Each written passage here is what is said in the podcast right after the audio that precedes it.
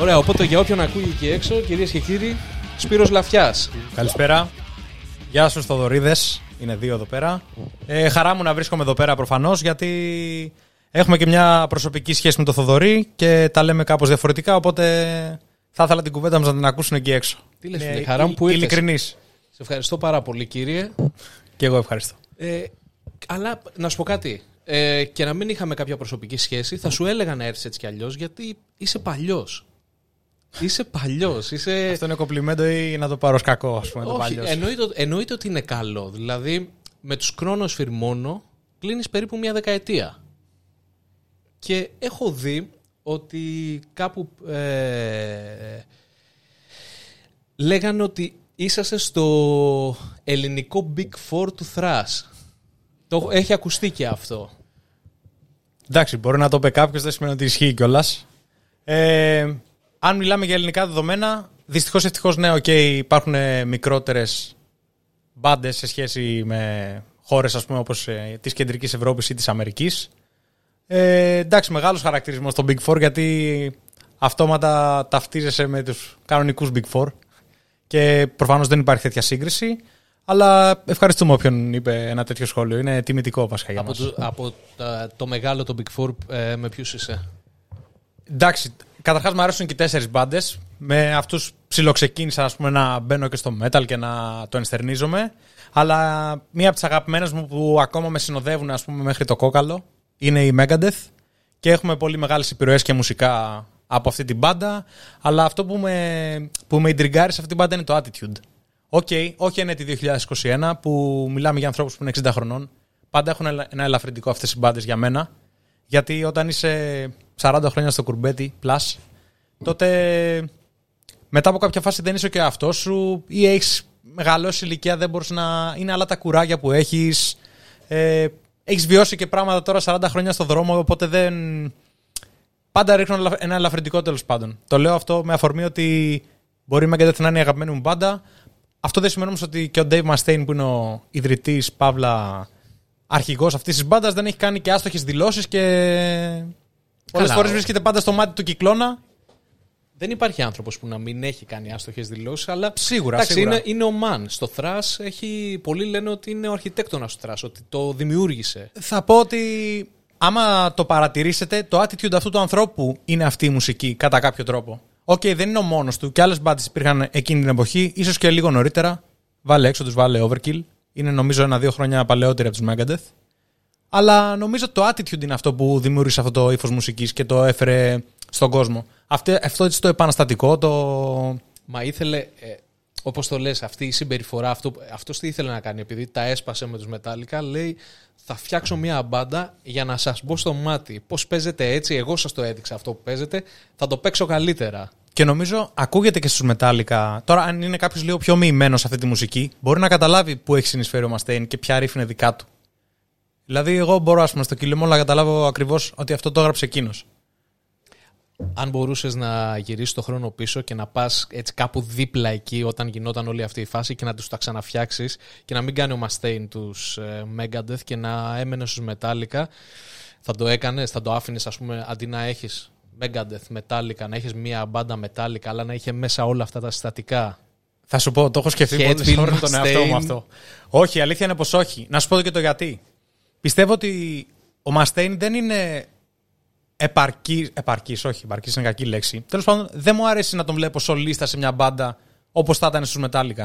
Μου κάνει πιο πολύ για συνθέτης, στιχουργός, ακόμα και τραγουδιστής. Έχει μια τόσο ιδιαίτερη φωνή που τον κάνει να ξεχωρίζει. So γι' αυτό η Megadeth είναι πολύ ξεχωριστή. Γιατί έχουν πολύ ξεχωριστό τραγουδιστή. Οπότε γιατί να το χαντακώσουμε σε εισαγωγικά σε μια θέση που κατάλαβες. Είναι σαν να φοράει τα παπούτσια κάποιου εκεί πέρα. Σόλο μεν, οκ. Κιθαρίστας μεν, οκ. Αλλά δεν βγάζει το 100% του χαρακτήρα του. Η Megadeth δηλαδή είναι μπάντα χαρακτήρα, δεν είναι. Άρα φαίνεται ότι ε, Mustaine, Megadeth σε έχουν επηρεάσει. Ήταν από αυτά που άκουγες και έλεγες Σίγουρα. θέλω να ξεκινήσω να παίζω και εγώ μουσική. Ή είχες τέτοια, αυτό που λέμε που λένε όλοι οι καλλιτέχνες ότι άκουσα κάτι και αυτό με έκανε να θέλω να παίξω ή να θέλω να τραγουδήσω. Δεν ήταν η Megadeth ο λόγος που ξεκίνησα να παίζω κιθάρα να τραγουδάω. Που δεν τραγουδάω κιόλας η αλήθεια είναι, αλλά τέλος πάντων. Ε, Απλά η Megadeth ήταν μια μπάντα που με έκανε να σταθώ να τους ψάξω λίγο παραπάνω. Λέω, «Όχ, εδώ πέρα έχουμε ζουμί, θέλω να το ψάξω, να δω. Ε, τι επιρροές έχουν από άλμπουμ σε άλμπουμ. Είναι τώρα και μουσικά πράγματα, ας πούμε, τι κλίμακες χρησιμοποιούν για πώς ε, μπορείς να μεταφέρεις έτσι ένα, ένα διάθετο μήνυμα. Ας πούμε. Έχουν μερικά ρίφς που ακούγονται κάπως χαρμόσυνα, ας πούμε. Τι κλίμα έκανε αυτή. Κλίμα, ναι, τι- με, με ενδιαφέρει, μου αρέσει. Θα κάτσω να ψάξω να δω τα χέρια του. Το άλλο παίζει γρήγορα. Τι παίζει στο δεξί του χέρι. Τώρα αυτά είναι κιθαριστικά geek, ας πούμε, stuff, αλλά εμένα με έκανε αυτό κάπως να το ψάξω, να δω ότι μου αρέσει αυτή η χρειά, αυτό το χρώμα που έχει αυτή η μπάντα. Πώς το κάνει; Πότε ξεκίνησες; Θα σου πω. και πώς ξεκίνησες; Θα σου πω, καλή ερώτηση. Γενικά, μέχρι 12 χρονών, ας πούμε, άκουγα ό,τι άκουγε η μάζα, ό,τι έπαιζε το ράδιο, κάτι έμεινε που ήταν τότε στη μόδα και τέτοια. Εντάξει, δεν θα πω ψέματα, όλα τα παιδιά της ηλικίας μου και της γενιάς μου κάπως έτσι μεγαλώσανε. Όταν λοιπόν. Αρχές του 2000 δηλαδή. Νομίζω πως ναι, δεν θυμάμαι ακριβώς, νομίζω. Ε, το καλοκαίρι θυμάμαι που ήταν να πάω από έκτη δημοτικού σε πρώτη γυμνασίου. Πήγα διακοπές στο χωριό μου τέλος πάντων και ήταν και τα ξαδέρφια μου. Και μου λέει ο ξαδερφός μου, τρία χρόνια μεγαλύτερος από μένα. Άκου αυτό εδώ πέρα. Και ήταν το Nevermind, φίλε, το Nirvana. Το άκουγα, φίλε, κάθε μέρα μου είχε κάνει τόσο μεγάλη εντύπωση και λέω πώς γίνεται αυτό το πράγμα να ακούγεται τόσο φρέσκο, τόσο διαχρονικό; Και μου κέντρισε το ενδιαφέρον και λέω εντάξει, αυτό είναι. Θέλω να μάθω να παίζω αυτά τα κομμάτια. Θέλω να μάθω να. Να γίνω σαν και αυτούς τέλος πάντων. Αυτό που λένε, να ταυτιστώ, ξέρω εγώ. Ε, με την πορεία, ξέρω, ήθελα να φτιάξω έτσι και ένα συγκρότημα να αντιγράψω επί της ουσίας, ξέρω εγώ. Τότε 12 χρονών, έτσι. Μέχρι τα 15 μου, ρε παιδί μου, δεν είχα συνέστηση του τι είναι μουσική βιομηχανία, τι είναι να έχεις μια μπάντα, πόσα πράγματα έχει από πίσω. Οπότε λέω θέλω να κάνω ό,τι κάνουν και αυτοί, ξέρω εγώ. Προσπαθούσα λοιπόν να αντιγράψω κατά κάποιο τρόπο την αισθητική των Nirvana, ας πούμε. Και... Δεν είσαι ο πρώτος, με συγχωρείς που διακόπτω. Δεν είσαι ο πρώτος μεταλλά που μου λέει ότι ε, ξεκίνησε ακούγοντας Nirvana ή ένα τελείως διαφορετικό. Όχι τελείως διαφορετικό. Όλα από κάπου ξεκινάνε από το rock, αλλά δεν έχει πολύ σχέση το grunge με το, το, grunge με το, με το thrash. Ε, εγώ διαφωνώ λίγο σε αυτό, να σου πω την αλήθεια. Ε, ναι, OK, okay, άμα τα βάλεις δίπλα-δίπλα δεν είναι ταιριαστά. Αλλά άμα ψάξεις από πού προήλθαν αυτά τα είδη, έχουν πολλούς κοινούς παρονομαστές. Ναι, είναι, σαν να λέμε, είναι σαν να λέμε ο προθάλαμος. Κάπως το ένα εξελίχθηκε κατά αυτή την κατεύθυνση, το άλλο πήγε προς την άλλη κατεύθυνση. Αλλά όλα πιστεύω ότι έχουν μια κοινή αισθητική. Κατά κάποιο τρόπο. Αυτό είναι δικιά μου γνώμη, έτσι. Έτσι το βλέπω εγώ, έτσι αντιλαμβάνομαι εγώ τη μουσική.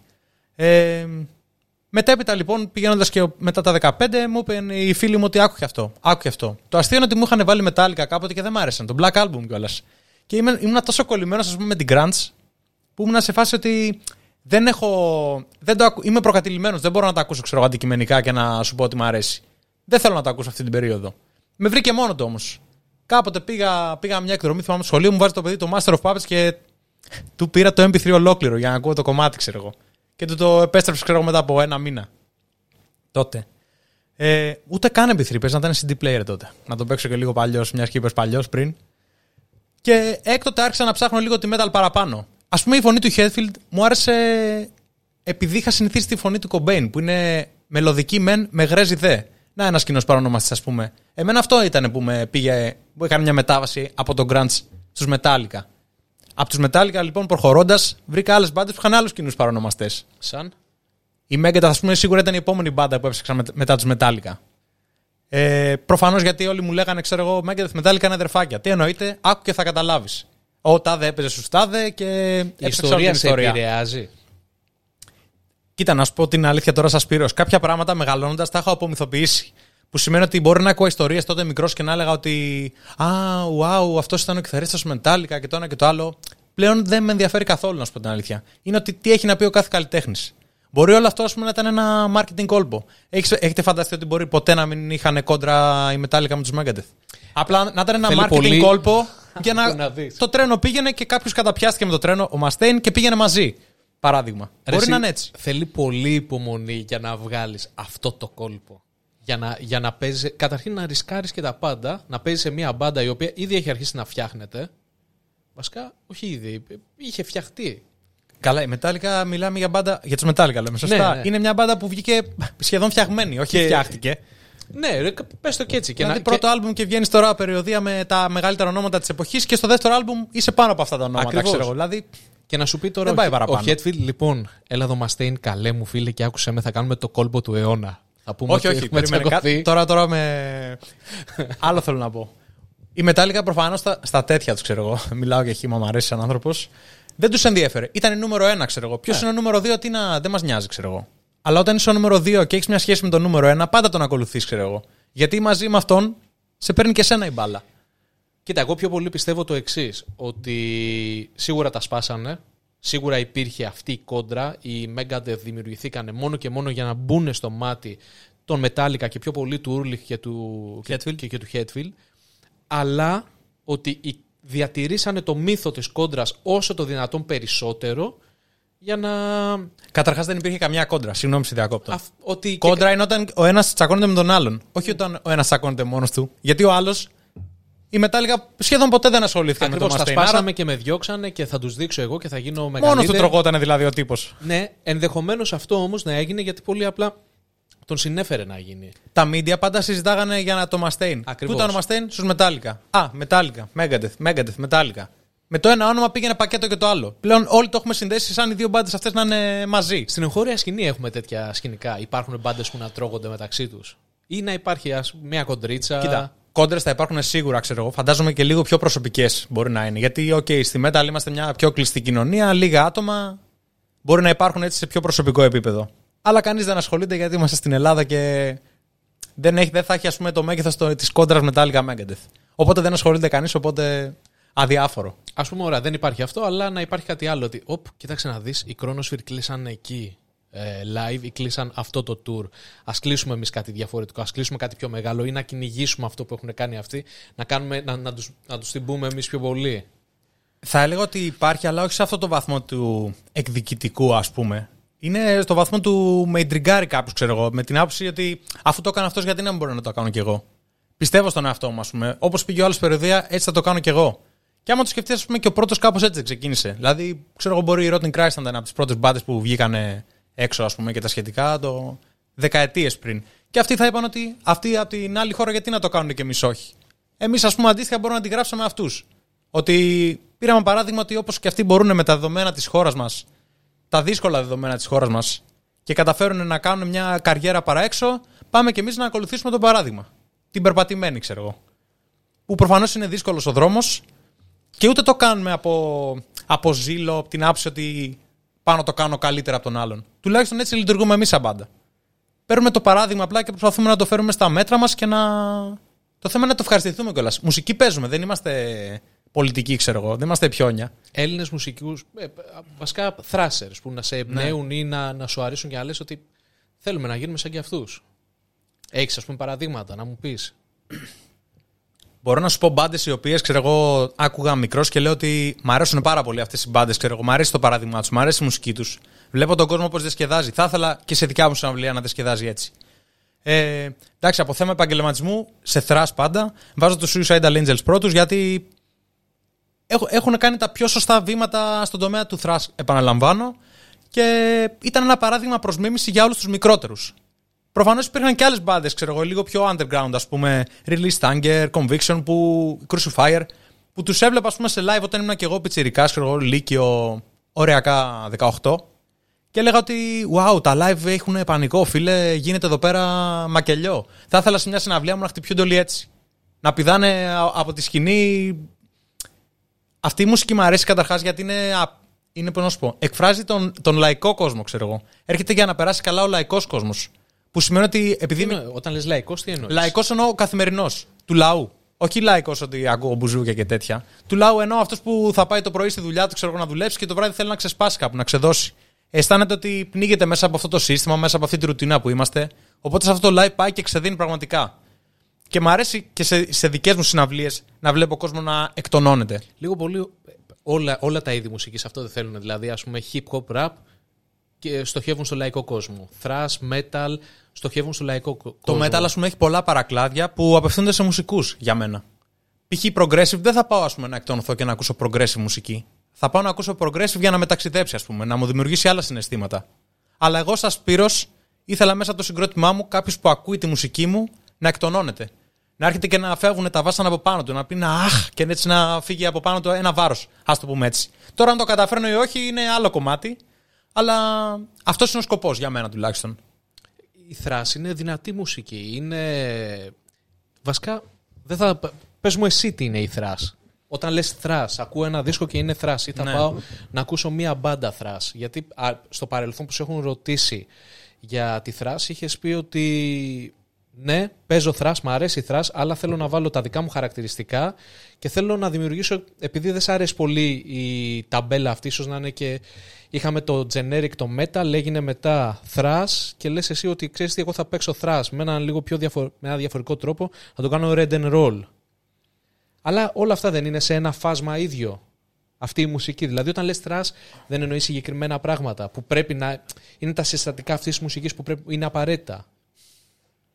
Τώρα- Τώρα, γρήγορη μουσική. Το, το, το tempo και, είναι το, δυνατό. και το punk είναι γρήγορη μουσική, ας πούμε. Δεν το λες thrash. Ναι. Και. Για ξέρω. Και το ska punk, ας πούμε. Είναι μια χαρούμενη thrash, αν το πάρουμε έτσι από το θέμα ταχύτητα, όπως είπες. Για μένα το thrash είναι attitude. Είναι χαρακτήρας. Ε, δεν, δεν είναι απαραίτητο να μιλάει μόνο για πολιτικού περιεχομένου πράγματα. Που καλό είναι μεν, αλλά για μένα δεν είναι και υποχρεωτικό. Δηλαδή, σου βγα- ε, μ' αρέσει ας πούμε, σε αυτή τη μουσική το thrash έτσι όπως το έχω εγώ στο μυαλό μου είναι ότι π- παράδειγμα η Megadeth τη θεωρώ από, τους, από τις μεγαλύτερες thrash μπάντες αλλά χωρίς να είναι thrash μπάντα. Δεν ξέρω αν καταλαβαίνεις τι εννοώ. Όχι, δεν είναι πιο, πιο καταλαβαίνω. πολύ μουσική. Ε, η μουσική τους ας πούμε δεν παραπέμπει τόσο σε thrash metal. Αλλά είναι το attitude που τους κάνει να ακούγονται έτσι, να έχουν αυτό το aggressive. Να έχει η μουσική τους ένα aggressive χαρακτήρα. Αν μπορούσες να βάλεις στο Big Four, Ναι. δηλαδή ε, Anthrax, Ναι. Metallica, Megadeth Slayer. και Slayer. Ε, μια επικεφαλίδα για τον κάθε έναν από τους τέσσερις, για, Ναι. την- για κάθε μία μπάντα από τις τέσσερις. ναι. Ε, τι θα έβαζες για τον καθένα; Γιατί είναι, είναι πολύ διαφορετικές μεταξύ τους. Μουσική Δηλαδή, ταμπέλα εννοείς ας πούμε; Προς ποιο ύφος ε, με κατευθύνει κάθε μπάντα; ναι, τι, τι σου Η βγάζει. Slayer, ας πούμε, μου βγάζει κάτι λίγο σε πιο death metal χαρακτήρα πάντα. Μου βγάζει κάτι λίγο. Μπορεί πολλά συγκροτήματα να, στην death metal να γεννήθηκαν από τους Slayer, ας πούμε. Και black. Έχουν λίγο αυτή την αισθητική την, του κακού, του evil, του. Ας πούμε, εμένα οι Slayer μου βγάζουν μπλαστίδια. Αυτό το πράγμα. που δεν έχουν κιόλας blast. Φαντάσου. Ε, ναι, αλλά μου βγάζει αυτό ότι είναι. Ε, δεν θέλουν να ρίξουν το τέμπο με τίποτα, ακόμα και ας μην αλλάξει καθόλου η μουσική τους φιλοσοφία από την αρχή μέχρι το τέλος. Ενώ η Megadeth, άμα μου έλεγε, θα σου έλεγα τεχνική. Είναι δηλαδή τους αρέσουν πιο πολύ. είναι, είναι. Να, να, να μην... Πειραματίζονται ίσως πιο πολύ στα όργανά τους, ενώ από Ναι. θέμα κλίμακας, από θέμα ε, χρειάς, ηχοχρώματος και όλα αυτά. Και- Οι Slayer μου φάνηκαν λίγο πιο κάφρο ότι πάμε να ξέσουμε την κιθάρα μας τόσο δυνατά Αυτό. που θα σας πάρει τα αυτιά. Ξυσίδια το, το έχει μπλαστίδια. Attitude. Επίσης, ξέρω εγώ. Δηλαδή, γι' αυτό δεν είναι τυχαίο καταρχάς που οι μπάντες του Big Four είναι στο Big Four, ξέρω εγώ. Κάθε μια έχει ένα attitude που δεν μπορούσε να τον αντιγράψει κανείς. Είναι τυχαίο για παράδειγμα ότι ε, ένας κιθαρίστας, ο οποίος, κάποιος ο οποίος μαθαίνει κιθάρα μάλλον, Ναι. ας πάρουμε την κιθάρα ή και τα τύμπανα όποιο όργανο, αλλά ας πούμε για την κιθάρα, ε, μπορεί από, σχεδόν από την αρχή να βγάλει εύκολα, εύκολα, να βγάλει κάποια κομμάτια για παράδειγμα τον Metallica, πιο, βα, πιο βατά, ειδικά τα, τα πιο παλα- παλιά εκεί στο Black Album, Ναι, ναι. ενώ είναι πιο δύσκολο να βγάλεις από, από Megadeth. Δηλαδή, κρατάνε ένα επίπεδο, ώστε ένα παικτικό επίπεδο πιο υψηλό. Αλλά είναι και η μεν είναι θράς και η δεν είναι θράς. Δηλαδή, ότι και είναι, είναι θρασάδες και οι δύο, απλά οι άλλοι έχουν ε, επιλέξει να είναι λίγο πιο απλοί, οι άλλοι είναι τεχνικά πιο, πιο δυνατοί. Δεν ξέρω, εμένα αυτό μου βγάζει όταν, δηλαδή όταν, όταν ακούω Megadeth, λέω, Πώς το παίζουν αυτό, ρε γάμο το; Που δεν είμαι και ειδικ- δεν είμαι κιθαρίστας, δηλαδή να ξέρω να παίζω, μαθαίνω κιθάρα, αλλά λέω, αυτό δεν θα μπορούσα να το παίξω ποτέ. Πολύ δύσκολο μου ακούγεται. Εντάξει, προφανώς ξέρω εγώ, κάθε μπάντα έχει. Θα σου πω. Πιστεύω ότι όλα αυτά είναι θέμα του καλλιτέχνη, λόξε του καλλιτέχνη. Έτσι θέλει να εκφράσει τον εαυτό του αυτός, έτσι θα τον εκφράσει. Δηλαδή, τι σημασία έχει που η Megadeth είναι πιο τεχνική και η Metallica είναι πιο απλή; Καμία. Καμία Ενώ απολύτως. είναι κάποιος καλύτερος από κάποιον; Όχι. Όχι. Δεν Α- χρειάζεται άμα- να πούμε καν σε θέμα συγκρίσεων και τέτοια. Ο ένας εκφράζεται έτσι, ο άλλος εκφράζεται αλλιώς. Όχι, όχι, δεν το πάω από αυτήν την άποψη. Όχι, δεν το λέω με αφορμή έχει- αυτό που είπες. Δεν έχει καμία σημασία. Εγώ αυτό που λέω είναι ότι και τα δύο τα απολαμβάνεις. Και τα δύο. Και πολλές φορές θες να ακούς το. Ε, βαριέσαι να ακούς μετάλλικα. Λίγο δύσκολο βέβαια γιατί εγώ είμαι πιο- είμαι πιο πολύ από τους μετάλλικα. Αλλά λες Megadeth. Για μια εβδομάδα ακούς μόνο Megadeth. Μετά Slayer. Ψιλομαυρίζεις λίγο. Είναι πιο. Να σου πω ότι έχω διαβάσει συνέντευξη όμως πάνω σε αυτό, ας πούμε. Τι; Είπε και ο Μαστέιν κάποια φάση ότι αργότερα αρχίσαμε να παίζουμε κι εμείς σε μεγαλύτερα στάδια και τα σχετικά και δεν μπορούσαμε να υποστηρίξουμε το υλικό των πρώτων μας άλμπουμ. Δεν ακούγεται ωραία σε, ανοιχτό, σε ένα ανοιχτό show, σε ένα open air, ας πούμε. Οπότε τα κομμάτια τους από τύπου Countdown to Extinction 92 και πέρα γίνουν λίγο πιο απλουστευμένα, λίγο πιο μελωδικά και όλο αυτό για να μπορεί να υποστηριχθεί και live αυτή η μουσική. Να είναι και, εμπο- έχει εμπορικό χαρακτήρα αυτό; Όχι απαραίτητα με το εμπορικό, που να, ανοίξω, να ανοίξω μια μικρή παρένθεση. Το εμπορικό είναι, ας πούμε, μια πολύ ε, παρεξηγημένη λέξη. Το ότι είναι εμπορικό κάτι δεν σημαίνει ότι έγινε στοχευμένα εμπορικό. Δηλαδή, εκφράζω τον εαυτό μου και αυτό άρεσε σε κόσμο. Μόνο το έγινε εμπορικό. Δεν το έκανα επίτηδες. Αυτός ήταν ο χαρακτήρας μου, παράδειγμα. Τώρα, η μετάλλικα και η κάθε μετάλλικα, ξέρω εγώ, μπορεί να γίνουν εμπορικοί όχι επιτηδευμένα, ξέρω εγώ. Αυτό θέλουν να γράψουν, άρεσε στον κόσμο και έγινε εμπορικό. Δεν ξεκίνησαν μια μέρα και λέει πάμε να γράψουμε κάτι εμπορικό για να αρέσει στον κόσμο. Όχι από αυτήν την άποψη, αλλά και εσύ μπάντα έχεις. Ε, οπότε, καμία φορά, ειδικά τώρα σε αυτά τα επίπεδα που είσαι για να, για να κάνεις tour, όταν, όταν έχεις έχεις, μέχρι στιγμής έχεις βγάλει τρεις δίσκους και ένα EP. Ναι. Ωραία. Από όλα αυτά θα διαλέξεις τα... Ξεκινάμε ότι το, το playlist σου θα είναι τα πιο εμπορικά από. Δηλαδή αυτά που έχουν παιχτεί περισσότερο, αυτά που έχουν αγαπηθεί περισσότερο. Όχι αυτά που σου αρέσουν σε ένα περισσότερο. Έτσι δεν είναι; Κάπου στη μέση είναι η αλήθεια σε εμάς τουλάχιστον. Ε, Α πω ένα αστείο περιστατικό. Παίξαμε για πρώτη φορά στην Ιαπωνία και μας έστειλε. Συνεργαζόμαστε με μια εταιρεία από την Ιαπωνία που μας βγάζει release ιαπωνικό των άλμπου μας των δύο τελευταίων μας είχε βγάλει. Ε, η οποία διοργανώνει ένα φεστιβάλ και μας κάλεσε. Με, σ- με συγχωρείς, Ναι. δεν κατάλαβα. Σας καλέσαν από την Ιαπωνία. Ακριβώς. Μια εταιρεία ιαπωνική η οποία μας κάνει το Japanese release των δύο τελευταίων μας άλμπου που μας είχε κάνει. Οκ. Και μας κάλεσε για ένα φεστιβάλ που κάνει με σκοπό την πρόθεση. Αυτό είναι κάτι ιδιαίτερο, γιατί ε, η αλήθεια είναι δεν έχω αναρωτηθεί ποτέ, αλλά σε πάρα πολλούς δίσκους έχω δει αυτό το Japanese release. Τι σημαίνει αυτό, Μπορείς να το εξηγήσεις λίγο; Ναι, ε, καταρχάς τα... οι ιαπωνικές εκδόσεις έχουν ένα ή δύο bonus tracks παραπάνω.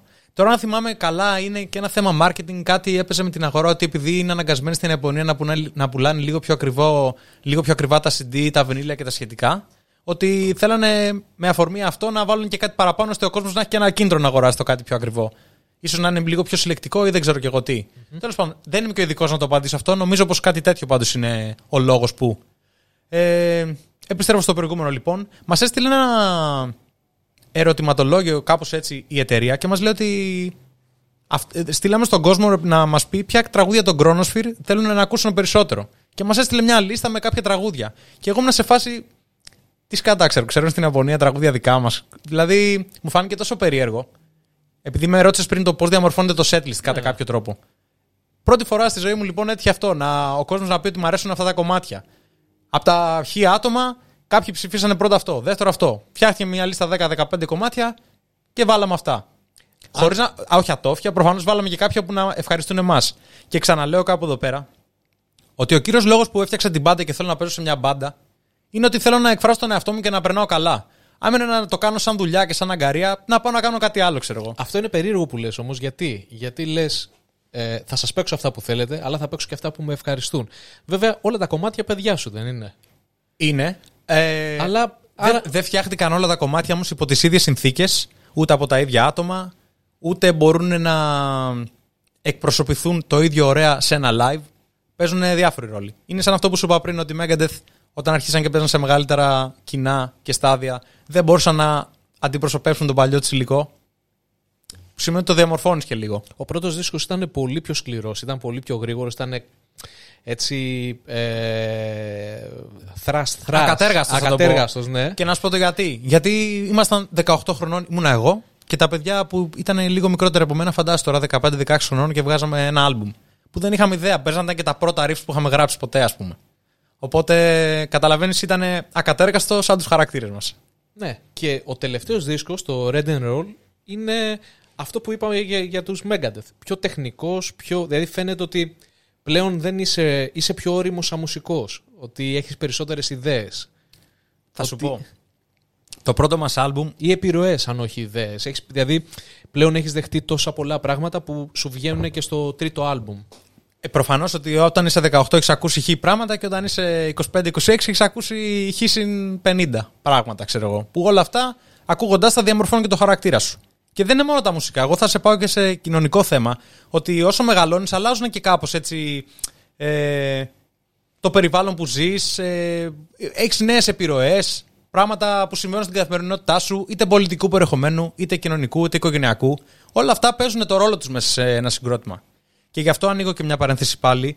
Γι' αυτό με ενοχλεί όταν ο κόσμος περιμένει από ένα συγκρότημα να γράφει επαναλαμβανόμενα την ίδια μουσική σε κάθε άλμπουμ. Όχι, ρε φίλε, οι άνθρωποι εξελίσσονται, ξέρω εγώ. Άμα θες να γράφει μουσική ο καλλιτέχνης που αγαπάς, θα τον αφήσεις να εκφράζεται βάσει των, των δεδομένων που τον έχουν επηρεάσει. Όχι αυτά που θες να ακούσεις εσύ, ρε φίλε. Άμα δεν σ' αρέσει, φύγε. Έτσι είναι αυτή η άποψή μου στεγνά. Δεν έχω την απέτηση από τους Slayer και από τους Metallica και από τους κάθε Metallica να γράφουν τη μουσική που γράφουν όταν ήταν 20 χρονών. Άλλο όταν είσαι 20, άλλο όταν είσαι 60, ρε φίλε. Δεν, δεν το καταλαβαίνεις. Δεν μπορείς να γράψεις πια thrash metal ακατέργαστο, ξέρω εγώ. Πρέπει να, να παίζει με τα δεδομένα της εποχής σου, με τις επιρροές που έχεις στην κάθε εποχή, άμα θες να βγει κάτι αληθινό. Άμα θες να το κάνεις για τον κόσμο να τον κορυδέψει, είναι πολύ εύκολο. σω το πιο εύκολο πράγμα στη μουσική είναι αυτό. Να φτιάξει να, να φτιάξεις κάτι έτοιμο, φτιαχτό για να αρέσει, κατάλαβες. Να μην βάλεις καθόλου το προσωπικό στοιχείο.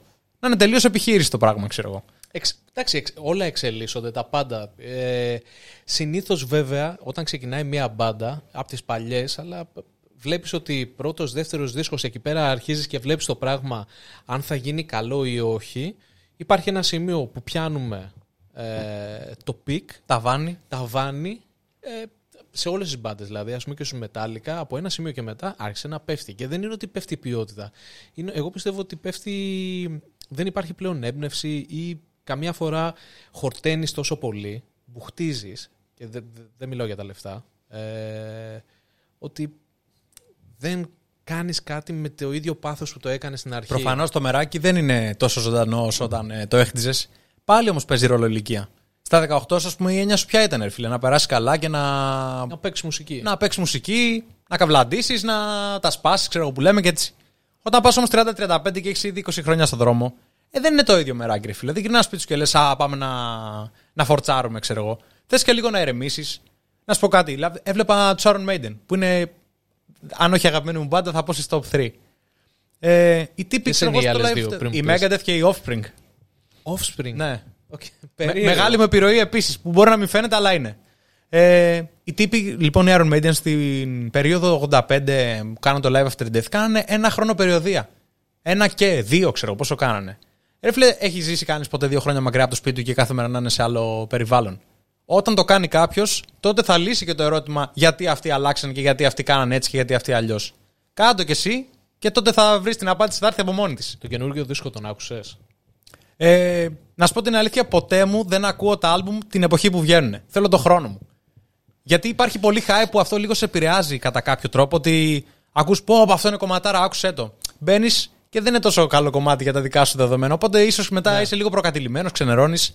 Θα το ακούσω όταν νιώσω εγώ ότι ήρθε η ώρα μου να το ακούσω. Από φρέσκα πράγματα. Γιατί Maiden παλιή. Ναι, ναι. Ε, Megadeth παλιή. Offspring και εκείνη παλιή. Ναι, ναι. Του. Από καινούρια πράγματα. Υπάρχει κάτι το οποίο έχεις ξεχωρίσει; Εντάξει, για η Ghost, ας πούμε, θεωρούνται καινούργια μπάντα η Ghost. Είναι δεκαετίας ίσως. Είναι. Για τα δεδομένα ας πούμε, της μουσικής είναι νέοι. Πιστεύω ότι είναι το next big thing top. Δεν ξέρω πώς να το Θεατρική περιγράψω. μπάντα, πολύ. Κάπως έτσι πιστεύω ότι παίζει η μουσική πλέον. Μπάλα. Ότι μεγάλο μέρος της μουσικής και του live είναι το visual κομμάτι που δεν το καταλαβαίνουν αρκετοί. Είναι το, λίγο το. Τι βλέπεις σε κάποιον άλλον, ξέρω εγώ. Πας δηλαδή να δεις και μια παράσταση για, κατά κάποιο τρόπο. Και οι τύποι το έχουν πετύχει τέλεια. Δηλαδή η μουσική τους είναι κάτσι, αλλά για μένα όχι με την κακή έννοια. Δεν είναι επιτιδευμένα εμπορικό. Είναι απλά μια πιο εξευγενισμένη μορφή ίσως του King Diamond και κάποιων rock κομματιών, η Blue Oyster Cult και. Ναι, γίνεται, γίνεται λίγο πιο pop όμως. Pop από την άποψη όχι pop, pop, popular. Δηλαδή είναι metal, αλλά είναι metal για, για όλους. Για soft αυτιά, ας πούμε. Για soft αυτιά. Δεν είναι κακό αυτό ανοίγεις ένα νέο κύκλο, φτιάχνεις ένα νέο κοινό. σα ίσα κιόλας μπορεί να κεντρήσεις το ενδιαφέρον κάποιων ακροατών οπαδών και μέσα, μέσω εσού να ψάξουν και άλλα συγκροτήματα και να μπουν στο είδος. Να τους μοιήσεις εσύ δηλαδή. Άθελά σου. Και εσύ όμως την μπάντα σου ήθελες κατά κάποιο τρόπο η μπάντα με, να ξεχωρίσει, να ξεχωρίσει το μάτι; Γιατί ε, σε κάποια φάση. Ε, από, από πότε, πότε αποφασίσατε να, να φοράτε τα κόκκινα παντελόνια; 2013. Γιατί, είναι κάποιος γαύρος; Καλή ερώτηση. Δεν το έχω ρωτήσει τα παιδιά τι ομάδα είναι, αλλά δεν νομίζω. Και προφανώς δεν έχει καμία σχέση με οπαδικά ποδοσφαιρικά. Αλλά γενικά μας αρέ... θέλαμε, εγώ ήθελα ας πούμε, στο συγκρότημά μου και με τα παιδιά προφανώς το θέλαμε, να προσθέσουμε ένα χρώμα ιδιαίτερο. Το χρώμα είναι και αυτό κάτι οπτικό, σου χτυπάει στο μάτι. Δηλαδή συνδυάζεις κάτι, κάτι που βλέπει το μάτι, σου συνδυάζεις μετά και όλη την υπόλοιπη ιστορία. Που είναι και το ακουστικό και η στίχη και χιλιαδίο. Ε, το κόκκινο πιστεύω ότι μας τέριαζε περισσότερο απ' όλα γιατί είναι έντονη η μουσική μας και είμαστε και έντονοι σαν χαρακτήρες. Οπότε αν μπορούσες να δώσεις ένα χρώμα στην πάντα μας, θα ήταν το κόκκινο. Είναι Στους δεσμευτικό. Slayer, ας πούμε. Τι εννοείς αν είναι δεσμευτικό; Να φοράτε, ε, έχει τύχει να βαρεθείτε να, ε, ή ας πούμε όταν υπάρχει αυτή η προϋπόθεση να, ότι πρέπει να φοράμε κόκκινα παντελόνια και αν εμφανίζεστε κάπου και είσαστε όλοι μαζί, παίξετε δεν παίξετε, να φοράτε τα κόκκινα παντελόνια. Αυτό το πράγμα δημιουργεί κάποια, ή έχει κάποια δέσμευση. Καταρχάς είναι τα stage ρούχα μας, ας πούμε. Δηλαδή είναι αυτά που φοράμε πάνω σκηνή. Δηλαδή ο κόσμος όταν θυμάται την καλλιτεχνική μας πλευρά, θέλουμε να μας θυμάται έτσι με αυτό το έντονο στοιχείο. Είτε αυτό είναι χρωματικό, είτε αυτό είναι το performance, είτε αυτό είναι η μουσική μας, η ταχύτητα, χίλια δύο. Τώρα δεν θα λέω ότι είναι δεσμευτικό, γιατί δεν τα φοράμε στην καθημερινή μας ζωή, ξέρω εγώ. Ή τουλάχιστον δεν τα φοράμε με σκοπό ότι Α, πρέπει να το φορέσω γιατί είμαι ο τάδε. Όχι, προφανώς και όχι. Είμαστε τελείως αποδεσμευμένοι από αυτό, το, από αυτό το κομμάτι. Φοράμε τα καθημερινά μας ρούχα. Αυτό. Στη συναυλία τώρα που λες. Ε, δεσμευτικό. Οκ, σε μια περιοδεία, άμα φοράς κάθε μέρα τα ίδια ρούχα, μπορεί να βαρεθείς, ρε φιλέ. οκ. Αλλά άλλοι και άλλοι φοράνε πανοπλίες και μάσκες. Εμείς τι να πούμε φοράμε ένα παντελόνι Έλατε, μόνο. ναι, αυτό θα σου έλεγα. Ότι κάποιοι έχουν μαζί, έχουν και ολόκληρο στόλο με πράγματα. Κατάλαβες. Δηλαδή, κάποιες black metal bands παίζουν σε φεστιβάλ, ας πούμε, μέρα μεσημέρι και φοράνε ολόκληρη πανοπλία. Αυτό τι να πει, ας πούμε, που κουβαλάει και 50 κιλά σίδερο πάνω του, ας πούμε. Και χρειάζεται και όλα τα αξεσουάρα, αυτά που τα, τα δέρματα εδώ με τα καρφιά. Ακριβώς, με όλες τις ακριβώς. ιστορίες. Και, κοιτά, έχεις δύο-τρία παντελόνια για να βγάλεις το tour. Μαζί αντί να, φορ, αντί να παίζει τα μαύρα, τα blue jeans και τα λοιπά, έχεις και τρία κόκκινα και είναι κομπλέ το, το stage. Και έχετε κάνει, ε, έχετε κάνει tour στο οποίο ε, έχετε τουράρει και με tour bus, αλλά έχετε κάνει tour και με αυτοκίνητο. Μόνοι σας φορτώσατε ένα αμάξι με πράγματα. Ε, ποια είναι η διαδικασία όλη; Κάποιος ο οποίος ε, φτάνει σε μια πόλη, ξέρω εγώ, στη Γερμανία, σε ένα κλαμπ προκειμένου να τραγουδήσεις, έχεις έρθει από την Ελλάδα. Τι έχει μεσολαβήσει για να ξεκινήσει το αυτοκίνητο από την Αθήνα και να φτάσει κάπου με όλο σας τον εξοπλισμό, με εσάς μέσα, για να τραγουδήσετε; Πού μένετε, Θα πού. σου πω. Ε, όλο αυτό πηγάζει από την τρέλα. Θα πω σαν έτσι μια πολύ απλή απάντηση. Τι εννοώ; Ότι όταν ήμασταν ένα συγκρότημα που λέγαμε ότι μάγκες πρέπει να κάνουμε πράγματα, πρέπει να βγούμε έξω, πρέπει να παρουσιάσουμε τη μουσική μας στον έξω κόσμο. Δεν είχαμε ακόμα την ευκαιρία ή, ή την οικονομική δυνατότητα ή χιλιαδίο τέλος πάντων να ακολουθήσουμε ένα tour, να μπούμε σε ένα tour bus και τα σχετικά με μεγαλύτερα συγκρότηματα. Προφανώς ήμασταν και πολύ μικρό όνομα και ακόμα είμαστε, αλλά κατάλαβες πώς το λέω. Οπότε είπαμε, μάγκες, τι θα κάνουμε, θα πάρουμε τα μάξι μας και θα πάμε να οργώσουμε κάθε μέρος που μπορούμε να κάνουμε, κάθε γωνιά Ποιος έκλεινε τα, της Ευρώπης. τα, τα events; Ε, τότε θυμάμαι είχαμε συνεργαστεί με έναν άνθρωπο από την Κροατία που είχε, μας είχε κλείσει την πρώτη μας ευρωπαϊκή περιοδία. Ήταν κυρίως βαλκανική, αλλά περιείχε και κεντρική Ευρώπη, δηλαδή Αυστριακή Γερμανία. Ε, αργότερα θυμάμαι είχα κλείσει μια περιοδία μόνος μου, εγώ ας πούμε. Είχα κρατήσει κάποια contacts, ε, μέσω κάποιων μπαντών βρήκα και κάποια άλλα, κάπως ε, κλείσε το tour ας πούμε και τα σχετικά. Ε, σίγουρα πολύ διαφορετική εμπειρία, δηλαδή δε, Πολλές μπάντες πηγαίνουν DIY tours, ας πούμε, που μπορεί να φορτώνουν ένα βανάκι και να πηγαίνουν. Από το στόμα μου το πες, είσαστε μπάντα DIY. Γιατί το, έχετε, το κάνει, DIY είναι μεγάλη ταμπέλα, ας πούμε. έχετε κάνει πολλές δουλειές μόνοι σας. Πράγμα το οποίο είναι καλό. Εγώ το βρίσκω για καλό αυτό. Βέβαια, δεν μπορείς να ξέρεις το αποτέλεσμα αν ηχογραφήσεις μόνος σου ή ηχογραφήσεις και κάνεις παραγωγή με κάποιον επαγγελματία, κατά πόσο θα είναι διαφορετικό το αποτέλεσμα ή αν σου κλείσει το tour ε, μια εταιρεία παραγωγής. Ή μια διαφορετική Όλα έχουν εταιρεία. ρε παιδί μου το αντίκτυπό τους, δηλαδή κατάλαβες. Ό,τι δρόμο διαλέγεις, ό,τι σπήρει σταθερήσει που λένε. που λέει ο λαός. Τι σημαίνει αυτό, ότι σε ένα DIY, σε ένα DIY tour μπορείς να το κλείσεις μόνος σου ή να βρεις κάποιον άνθρωπο και να στο κλείσει. Αλλά αντίστοιχα αυτό έχει προποθέτει ότι πρέπει να είσαι πολύ κύριος του εαυτού σου. Δεν έχεις πάντα μια μαμά και ένα μπαμπά, παρένθεση tour manager, να σου λέει Α, μεγάλε, μία η ώρα πρέπει να παίξεις, ε, δύο η ώρα πρέπει να κάνεις soundcheck, τρεις η ώρα πρέπει να φας. Είσαι εκεί κύριος του εαυτούς σου. Θα σου συμβεί οτιδήποτε χτύπα ξύλο, πρέπει να είσαι εκεί πέρα ας πούμε, να το αντιμετωπίσεις σαν ομάδα με τα άτομα που είσαι μαζί. Και ο λόγος που προσωπικά ήθελα να το κάνω ήταν γιατί εμπιστευόμουν πολύ τα άτομα που ήμουν μαζί εκείνη την περίοδο. Προφανώς εμπιστεύομαι κάθε άτομο που είναι στην πάντα μου, αλλά μιλάω για τη συγκεκριμένη περίοδο γιατί τότε έτυχε να κάνουμε αυτά τα tours. Είχαμε έναν οδηγό, ας πούμε. Αν ο οδηγός πάθαινε το οτιδήποτε, τι θα κάνουμε, θα ξεμέναμε ας πούμε, στη μέση του δρόμου; Όχι όμως, του είχα τόσο εμπιστοσύνη που λέω ότι θα τα καταφέρουμε. Και μας είχαν τύχει και πολλά απρόπτα, όπως π.χ. να αποκλειστούμε σε χιόνια σε βουνό στη Ρουμανία, ας πούμε, στα Καρπάθια, δεν θυμάμαι που ήταν. Και παρόλα αυτά βρήκαμε τη λύση τέσσερις μας, ξέρω. Να βάλουμε τις αλυσίδες μας στα χιόνια, να βρούμε ένα μέρος να μείνουμε. Έχει πολλές δυσκολίες και αντικσότητες, αλλά αυτό που κρατάω εγώ σα πήρω είναι η εμπειρία. όταν μεγαλώσω, ας πούμε, θέλω να λέω, αν έχει τα παιδιά μου, τέλος πάντων στους φίλους μου ή στους ανθρώπους που μοιράζομαι τη ζωή μου εκείνη την περίοδο, ότι ε, φίλε, είχα πάει εγώ τότε και δεν μπορώ να στο περιγράψω βασικά αν δεν είσαι εκεί πέρα, κατάλαβες; Δεν μπορώ να σου περιγράψω πώς είναι να κοιμάσαι σε ένα γιοταχή, ας πούμε, και τέσσερα άτομα. Με άλλους τρεις μαντράχαλους. Ε, Ακριβώς. Δεν μπορώ να σου περιγράψω δηλαδή τέτοια σκηνικά. Είναι από τις μυρωδιές, τις κακές κυρίως και καλές, από καταστάσεις, από σκηνικά, από όλα αυτά. Να πάνε να μας κλέψουν, να πάνε να μας μπλέξουν σε, σε νταλαβέρια με ναρκωτικά. Όλα αυτά όμως είναι εμπειρίες και σου χτίζουν χαρακτήρα, πιστεύω. Ήθελα να σου ρωτήσω και αυτόν τον κόσμο. Για... Ναι. Ε, αλλά πριν μπούμε εκεί, Ναι, ναι. πιο πολύ είναι και κάτι άλλο. Η μπάντα έχει ένα budget. Ναι. Okay, πρέπει να έχει χρήματα για να κινείται. Αλλιώς δεν βγαίνει από το δίσκο, αλλά χρειάζονται γενικά αρκετά λεφτά. Αυτό που βλέπω γενικά με τους περισσότερους είναι ότι ε, τα παιδιά που το κάνουν αυτό και πιο πολύ εδώ στην Ελλάδα. Ε, βασικά δεν έχω και επαφές με έξω, με όσους Έλληνες έχω μιλήσει, είναι ότι έχουν μια πρωινή δουλειά και έχουν πει ότι από αυτή τη δουλειά ε, εγώ χρειάζομαι για να ζήσω αυτά τα χρήματα, αλλά κρατάω και κάποια πράγματα στην άκρη, όχι για να αποταμιεύσω ή για να αγοράσω ένα σπίτι, για να αγοράσω ένα αυτοκίνητο, αλλά για να τα βάλω στην πάντα. Να τα επενδύσω. Για Είναι να το τα- σωστό ρήμα. Ναι, να τα επενδύσω. Σωστά. Ε, πόσο εύκολο είναι να το κάνεις αυτό και ειδικά μετά από μια μπάντα που την έχεις 10 χρόνια, έχεις ταξιδέψει πολύ, ε, σου έχουν έρθει κάποια χρήματα πίσω ή έχεις φτάσει σε ένα σημείο που να πεις ωραία, κάναμε ένα tour και πήγε πολύ καλά γιατί πέραν το ότι είχαμε πολύ κόσμο και μας γνώρισε, δεν μπήκαμε και μέσα ή βγάλαμε χρήματα. Από, καταρχήν από πού έχει έσοδα μια μπάντα, εκτός από, από τους παίκτες, εκτός από τα μέλη; Λοιπόν, βασικά στις εποχές που ζούμε, η μπάντα κυρίως τα έσοδά της είναι το merch, δηλαδή τις συναυλίες. Άμα δεν τουράρεις και δεν κάνεις συναυλίες και δεν πηγαίνεις στον κόσμο να σε γνωρίσει, είναι πολύ δύσκολο να αγοράσεις τα προϊόντα σου. Γιατί άμα το δείτε, έχουμε υπερπληθυσμό μπαντών και στο metal και σε κάθε είδος. Που σημαίνει ότι για να σε διαλέξει ο άλλος μέσα από 200.000 μπάντες πρέπει να είσαι πολύ ιδιαίτερος, ας πούμε, για να. Κατάλαβες, για, για να να είσαι εκλεκτός, ξεχωρίσεις. ναι. Ε, Πιστεύω ότι το κύριο έσοδο δηλαδή της μπάντας σαν μπάντα είναι το live πλέον. Κάποτε ήταν τα CD. Κάποτε τα CD ήταν ας πούμε το μέσο. Ζου- Είστε μεγαλύτεροι από μένα. Σίγουρα θυμάστε την εποχή που έπαιρνε ένα CD και μύριζε το βιβλιαράκι αυτό και.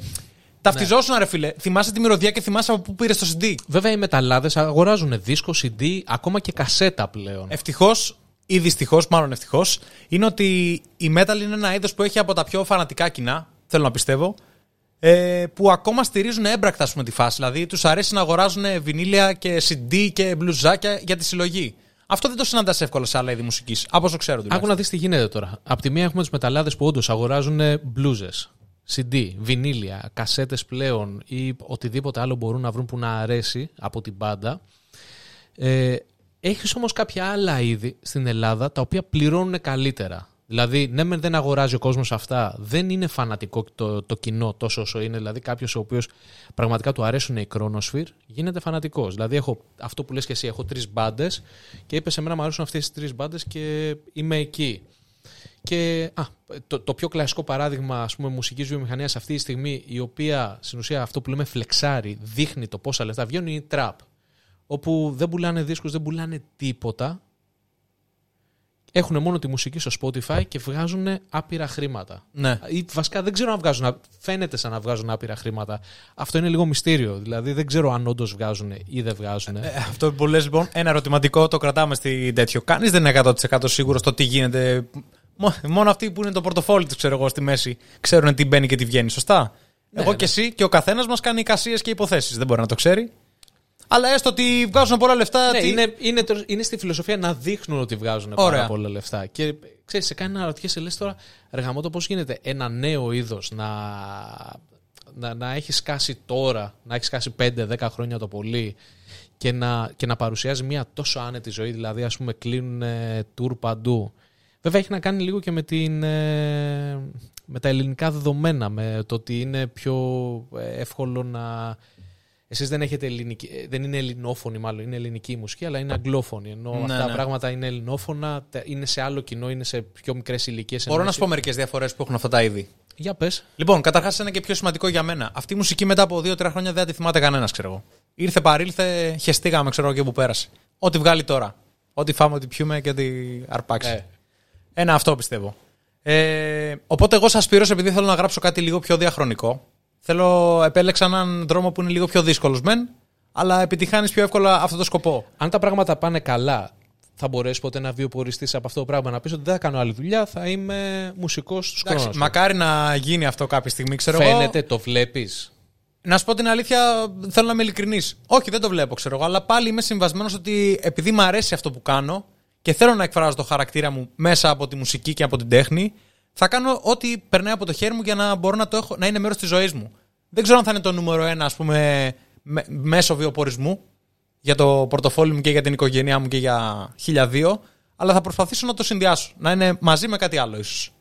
Και πιστεύω ότι είναι πολύ δύσκολο πλέον στις μέρες μας κάποιος να βιοπορίζεται 100% από αυτό το είδος μουσικής. Και να σου πω επίσης και μια άλλη διαφορά με το τραπ. Ότι εμείς παίζουμε μια μουσική η οποία είναι ήδη παλαιά, ξέρω είναι ήδη 40 χρόνια, ας πούμε, και προσπαθούμε να την φρεσκάρουμε. Ο άλλος κατά κάποιο τρόπο δημιουργεί κάτι καινούριο. Λογικό δεν είναι λοιπόν το κάτι καινούριο να κεντρίζει το ενδιαφέρον περισσότερων ακροατών για να δει τι είναι αυτό, ξέρω εγώ. Ναι, ναι, δεν Κατάλαβες; αυτό. Και πόσο μάλλον όταν το αυτί σου και το αυτί των νέων παιδιών, γιατί κυρίως εκεί απευθύνεται η τραπ μουσική, δεν ξέρω καν αν πάνω από 30 και να ακούει τραπ, έχει συνηθίσει στο τέλειο. Το οποίο σημαίνει μια παραγωγή τέλεια, κατάλαβες. Εγώ κάποτε, ας πούμε, άκουγα. Motley Crue, ας πούμε, και άκουγα τα λάθη του κιθαρίστα μέσα και μ' άρεσε. Τώρα να περάσει παραγωγή με λάθη μέσα, ας πούμε, δεν υπάρχει περίπτωση, ξέρω εγώ. Είναι... Έχασες τον ακροατή, πώς το λένε. Το, το αυτί σου έχει κουρδίσει στο τέλειο. Και όλα τα τραπ έχουν λοιπόν τόσο, είναι τόσο πειραγμένο ώστε να είναι τέλεια στο αυτή. Γι' αυτό λοιπόν κεντρίζουν το ενδιαφέρον, γι' αυτό κρατάνε τον οπαδό, γι' αυτό, γι' αυτό, γι' αυτό, γι' αυτό. Και εσύ είναι ότι, άμα το σκεφτείς, το metal δεν ήταν η μόδα των 80 ας πούμε, κάποτε. Ναι. Τώρα δεν είναι μόδα πια. Τώρα μόδα είναι το trap, ξέρω εγώ. Είναι και τα ρούχα και τα 1002. Ωραία, σου δίνεται η ευκαιρία. Όχι, να, είναι απάντηση. Περίμενε. να γίνεις τράπερ εγγυημένα. Λοιπόν. ε, ωραία, όχι τράπερ. Γιατί η αλήθεια είναι ότι χτυπάμε την τράπ πολύ ωραία. Α πούμε, όχι τράπερ. Να, να γίνεις κάτι άλλο εκτός από μεταλλάς.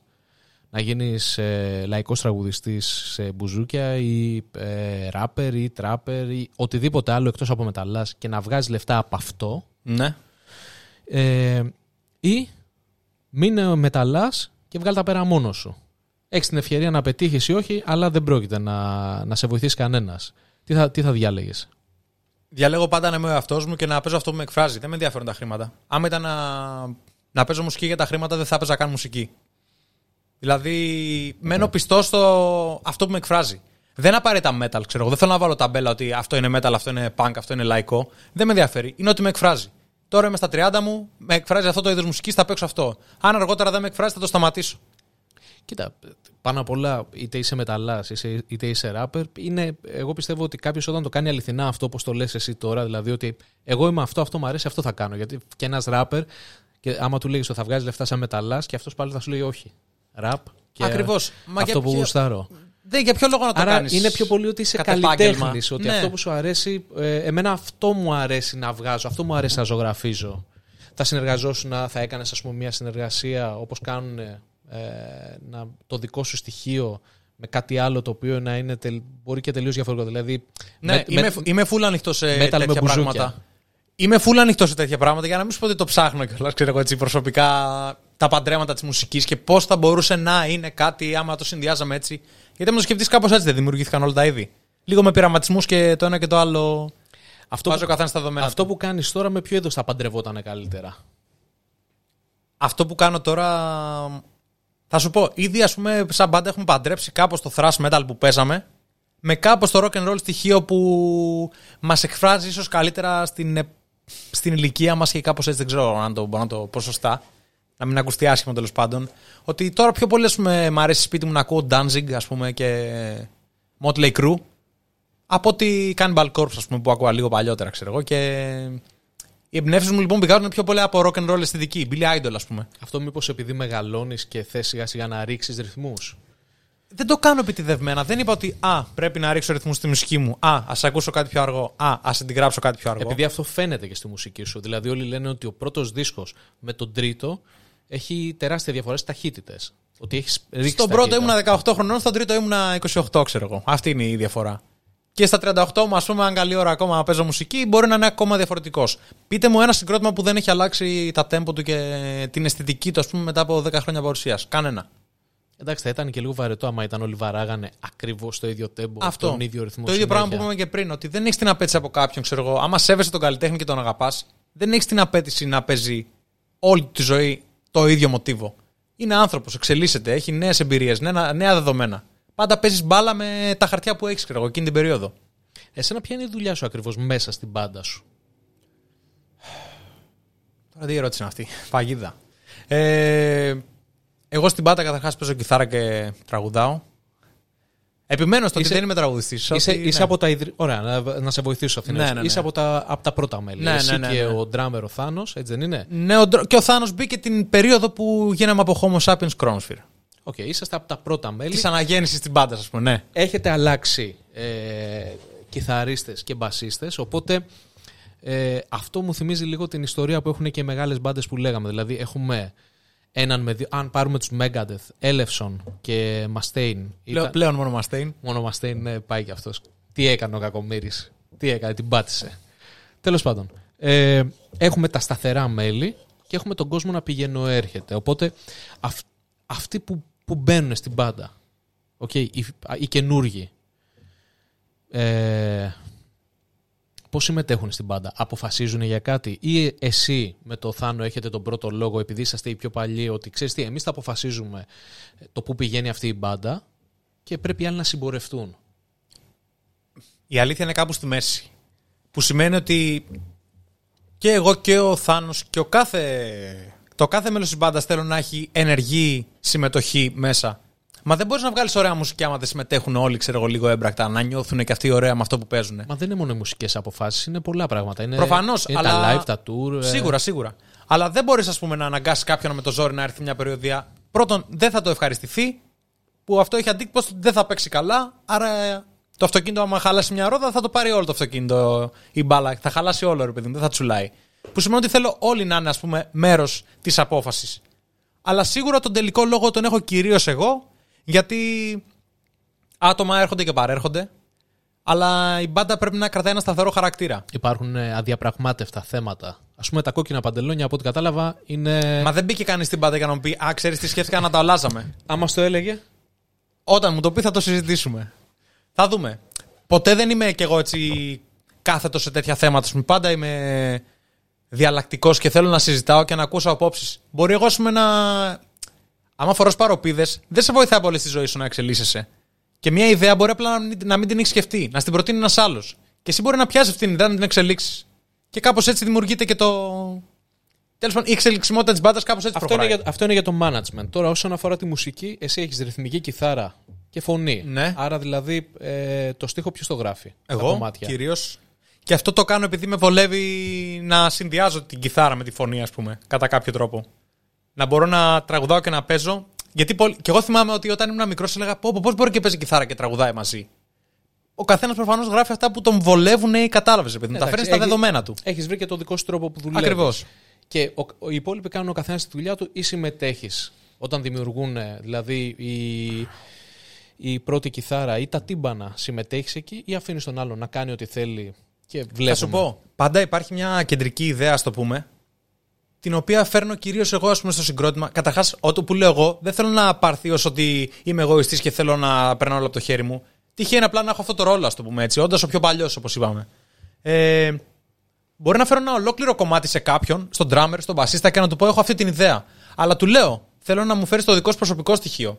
Δεν θα σου βρω με το γύρισμα στα τυμπάν, θα παίξεις εσύ, ρε φίλε, ξέρω εγώ. Ή δεν θα σου πω στον μπάσο, παίζε Κατάλαβε. Τώρα, Προσπαθώ όλοι να, έχουν, να είναι ενεργοί και συνθετικά και στοιχουργικά. Μα κάπου σκαλώσω ή μου πούνε ότι έσπηρο αυτό δεν είναι πολύ ωραίο. Ξέρω εγώ. Ωραία, δώσω μια ιδέα, ξέρω εγώ. Είμαι πάντα ανοιχτός σε αυτά τα θέματα. Γιατί μ' αρέσει και άλλοι να συμμετέχουν ενεργά. Πολλές φορές δηλαδή προσπαθώ να βάλω τον εαυτό μου στη θέση του άλλου και να πω ότι θα ήμουν χαρούμενος κι εγώ άμα συμμετείχα κάπως ενεργά σε μια μπάντα. Ε, νιώθω κι εγώ έτσι καλλιτέχνης. Τώρα να συνεισφέρω συνθετικά και τα σχετικά. Κοίτα, αυτό δεν, συ- δεν το λένε πολύ και δεν συμβαίνει παντού. Δηλαδή, οι περισσότεροι. από Θα σου ένα- πω, εξαρτάται, συγγνώμη σου διακόπτω, κάτι θέλω να πω σημαντικό. Είναι άλλο το να μπαίνεις, ξέρω εγώ, ένα νέο μέλος σε μια μπάντα σαν τους Crowns, άλλο να μπαίνεις μέλος καινούργιο σε μια μπάντα σαν τους Hipsy Megadeth, ξέρω εγώ. Άλλα νούμερα, άλλα ποσά, άλλα, άλλη ιστορία, άλλο, ξέρω εγώ, άλλο παρελθόν. Κατάλαβες τι θέλω να πω. Δεν μπορεί να μπει κάποιος στους Megadeth και να πει θέλω να γράψω μουσική, ξέρω εγώ. Θα φύγει, γιατί δεν σου ζητάμε αυτό το πράγμα, ρε φίλε. Μπήκες για να καλύψεις μια θέση. Είναι σε μια ομάδα ποδοσφαίρου. Ψάχνουμε δεξί μπακ. Θα έρθεις να παίξεις δεξί μπακ. Όχι, εγώ παίζω επιθετικός. Ε, δεν μας κάνεις, ρε φίλε. Δεν είναι απαραίτητα να σε παντρέψουμε στον και στην ομάδα. Κατάλαβες πώς το λέω.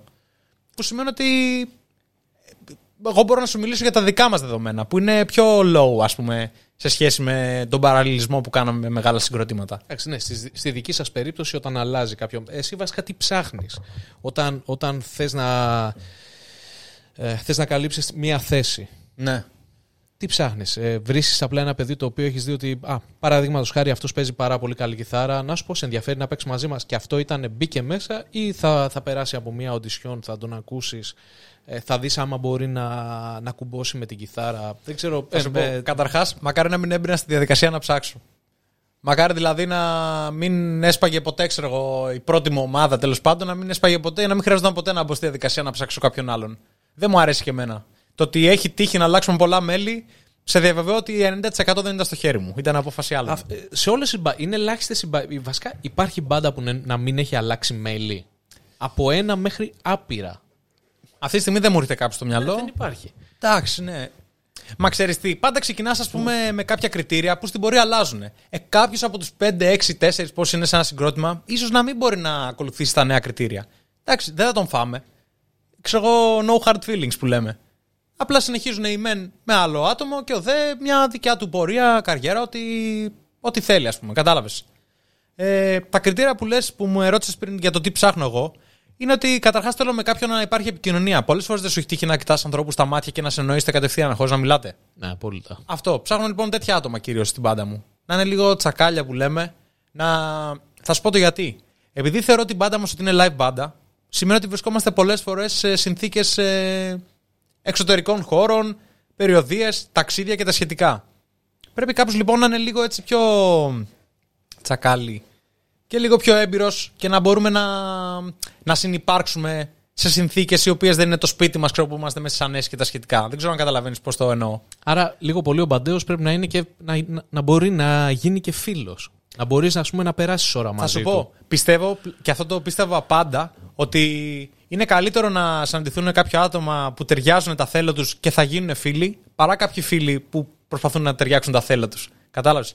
Δύσκολα λοιπόν μια, μια μπάντα φίλων να προχωρήσει πολύ μακριά. Ενώ μια παρέα random ατόμων θα γίνουν φίλοι στην πορεία, άμα η μπάντα πηγαίνει σωστά. Ναι, και άμα τους αρέσει. Μα γι' αυτό το λόγο κιόλας αντιθήκαν, για να κάνουν μια, ένα επιτυχημένο business.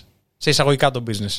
Κατά το ίμιση είναι μια business η μπάντα. Κατά το ίμιση. Κατά πολύ μεγαλύτερο ποσοστό του. Δηλαδή είναι, του είναι, μισού. είναι, λειτουργεί σαν μια επιχείρηση και ειδικά από ένα σημείο και μετά ε, έχουμε το κομμάτι το οποίο φτιάχνει τη μουσική της παραγωγής, αλλά από εκεί πέρα πρέπει να το πουλήσεις. Δηλαδή από ένα σημείο και μετά, OK, okay, έκανες μια μουσική. Ε, πρέπει αυτή τη μουσική κάπως να την. Διοχετεύσεις τον κόσμο. Ακριβώς και να την πουλήσεις. Δηλαδή υπάρχει καμιά μπάντα η οποία να έβγαζε μουσική και απλά να έβγαζε επειδή Ξέρετε, έχουμε λεφτά, δεν θέλουμε λεφτά από το κοινό μας, πάρτε τη μουσική δωρεάν. Όχι, καμία. Ε, βασικά ξέρεις και γιατί να το κάνει κιόλας; Μπορεί να μην την ξέρουμε απλά. Μα για, γιατί για αυτό το λόγο δεν την ξέρουμε. Επειδή ίσως ξέρω δεν χρειάστηκε ποτέ να επενδύσει, να ρίξει χρήματα ώστε να τη μάθει ο κόσμος. Κατάλαβες πώς το λέω. Ε, μπορεί να υπάρχει. Αλλά παρόλα αυτά οι πιο πετυχημένες μπάντες, οι οποίες σίγουρα όλοι μας έχουμε σαν παραδείγματα, σαν είδωλα, σαν. Θέλουμε να μοιάσουμε σε αυτούς τέλος πάντων, έχουν παίξει με αυτή τη στρατηγική. Ότι ναι, είναι εμπόριο. Ναι, πουλάς κάτι του εαυτού σου. Είτε αυτό είναι κομμάτι, είτε αυτό είναι μπλουζάκι, είτε είναι κονκάρδα, είτε είναι αυτοκόλλητο. Όταν μπαίνεις στη διαδικασία να πουλήσεις κάτι και να το αγοράσεις κάποιος, είσαι στο εμπόριο. Άρα είσαι επιχείρηση σε εισαγωγικά. Όσο κακό και να ακούγεται αυτό. Θα πει ο άλλος, ξέρω, τέχνη και επιχείρηση. δεν ταιριάζουν πολύ, δύο, πολύ αυτές οι έννοιες, ξέρω εγώ, αυτές οι δύο. Και όμως είναι αυτό το πράγμα. Και πολλές φορές χρειάζεται να ρίξεις λεφτά στην πάντα σου, γιατί είναι μέρος της, του promotion και της ε, διαφήμισης και του, της επένδυσης που είπαμε, ρήμα, ε, που είπαμε πριν το ρήμα επενδύω. Που πιστεύω ότι το πιο σωστό είναι επένδυση. Και είναι όπως επιχειρήσεις. Ανοίξει ένα ψουβλατζίδικο, ξέρω εγώ. Αν δεν ρίξεις κάποια χρήματα μπροστά για να πάρεις καλά, καλά υλικά για μαγείρεμα, ξέρω, καλό γύρο, καλό κρέας. Να πάρεις ωραία τραπέζια. Ωραίο, να έχεις ένα ωραίο χώρο. Δεν θα έρθει ο κόσμος, ρε φίλε, να κάτσει στο μαγαζί σου. Άρα τζάμπα το ανοίγεις, ξέρω. Κατάλαβες πώς το λέω. Και θα πάνε όλοι στον δίπλα που έχει πολύ πιο ωραία τραπέζια, πολύ πιο ωραίο κλίμα, πολύ πιο νόστιμο φαγητό και θα μείνουν εκεί πέρα. Κάπως έτσι είναι και η μουσική, ρε φίλε. Πιστεύεις όμως ότι μια μπάντα μπορεί να χάνει επειδή δεν είχε τα σωστά υλικά ή το σωστό εξοπλισμό; Δηλαδή, αν είχες μια καλύτερη κιθάρα, αν ο κιθαρίστας σου είχε ένα καλύτερο ενισχυτή ή αν ο ντράμερ σου είχε το πιο πλούσιο drum set που υπάρχει, θα ακουγόταν καλύτερη η μπάντα; Όλα αυτά βοηθάνε, αλλά δεν είναι ο λόγος που ακούγεται μια μπάντα καλή. Θέλω να πω ότι Ένας καλός κιθαρίστας μπορεί να παίξει στην κιθάρα των 300 ευρώ και στην κιθάρα των 2.300 ευρώ. Σίγουρα θα κάνει μια διαφορά, αλλά δεν μπορείς να. Δεν σημαίνει ότι με τη φτηνή κιθάρα είσαι μηδέν, ότι δεν είσαι καλός ή ότι δεν θα γράψεις καλή μουσική. Αλλά όλα αυτά είναι aspects, τα οποία δίνουν έναν πόντο το κάθε ένας στη... στο δικό του τομέα τέλος πάντων. Όλα λοιπόν μαζί δημιουργούν ένα... μια ολότητα. Και όλα αυτά προφανώς παίζουν ρόλο λοιπόν στην απόδοσή σου και στο πώς σε βλέπει ο κόσμος και κατάλαβες. Ε, για την παρουσίαση που είπες προηγουμένως, είδα στην αφίσα που είχατε ανεβάσει πρόσφατα ότι αλλάξατε λογότυπο. Ναι.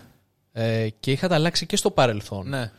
Ε, αυτές οι αλλαγές γιατί γίνονται; Η αλήθεια είναι πως ε, το λογότυπο συμβολίζει για μένα μια αλλαγή στο mentality της μπάντας, ότι όπως εξελισσόμαστε εμείς θέλουμε να εξελίσσεται και το λόγο μας από την άποψη ότι κάτι να μας ταιριάζει πιο πολύ και στο ύφος που παίζουμε και να μας εκφράζει ακόμα περισσότερο. Ναι, το προηγούμενο λόγο που είχαμε ήταν λίγο πιο default, να το πω, λίγο όχι τόσο ιδιαίτερο να το πω.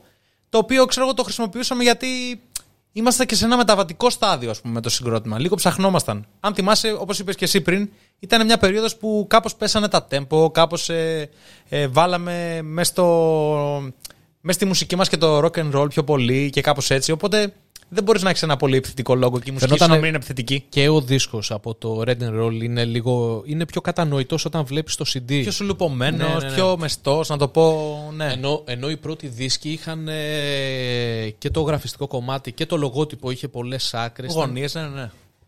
Και τώρα επιλέξατε ένα το οποίο μου κάνει λίγο πιο φουτουριστικό. δεν ξέρω αυτό, εντάξει. Υποκειμενική χαρακτηρισμοί, OK, okay, αλλά. Ε, είμαστε γενικά πολύ ευχαριστημένοι από το, από το πώς με... φαίνεται στο μάτι. Μετά την καραντίνα ήρθε το καινούριο λογότυπο, έτσι δεν είναι; Ή το είχατε στα σκαριά πριν; Καταρχάς, η καραντίνα έχει τελειώσει. Ερώτημα ένα. Όσο ήρθε μέσα στη διάρκεια της καραντίνας. Ναι, λοιπόν. μέσα στην καραντίνα. Ε, πάλι βρισκόμαστε σε ένα μεταβατικό στάδιο. Καταρχάς, όλα τα συγκροτήματα αυτή την περίοδο βρίσκονται σε ένα μεταβατικό στάδιο. Τι γίνεται, Πότε θα ξεκινήσουν οι ασαμβλίε, Θα ξεκινήσουν, Πώς θα ξεκινήσουν. έλα και πες μου. Μακάρι να ήξερα να έρθω να σου πω αλήθεια. Αλλά επειδή όλοι ψάχνονται και πόσο μάλλον μπάντες που κυρίως βεπορίζονται από αυτό, έχουν πολύ μεγάλο άγχος και το τι θα μας ξημερώσει η νέα ημέρα, ποια θα είναι η επόμενη σελίδα του βιβλίου. Κανείς δεν ξέρει να το απαντήσει.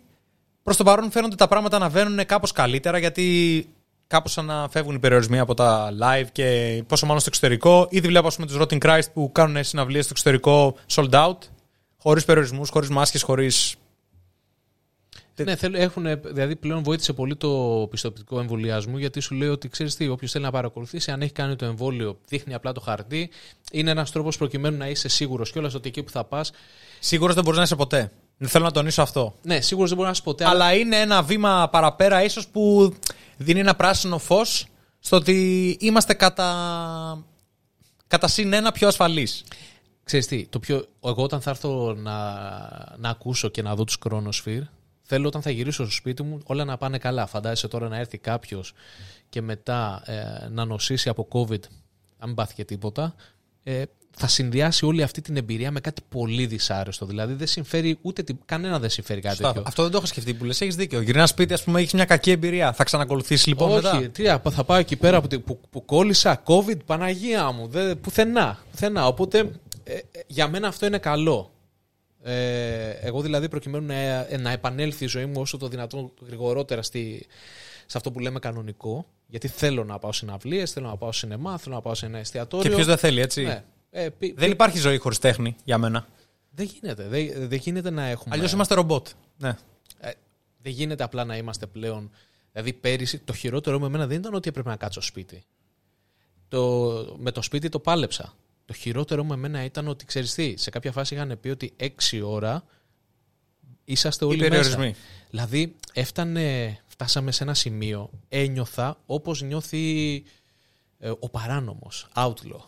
Okay. Ήτανε, ήτανε 5 και 45, δεν είχα τελειώσει τη να δουλειά. Να τρέξω να πάω σπίτι. Αλλά ας τη δουλειά, φύγαμε σπίτι, 6 ώρα. Στρατιωτικός νόμος. Αυτό το πράγμα με, με καταπίεσε αρκετά. Αυτό πολύ άσχημο. Ναι, ψυχολογικά πολύ άσχημο στον κόσμο αυτή η καταπίεση. Το πρέπει με το ωράριο να συμβαστούμε, αλλιώς θα πέσει πρόστιμο και η τιμωρία τέλος πάντων.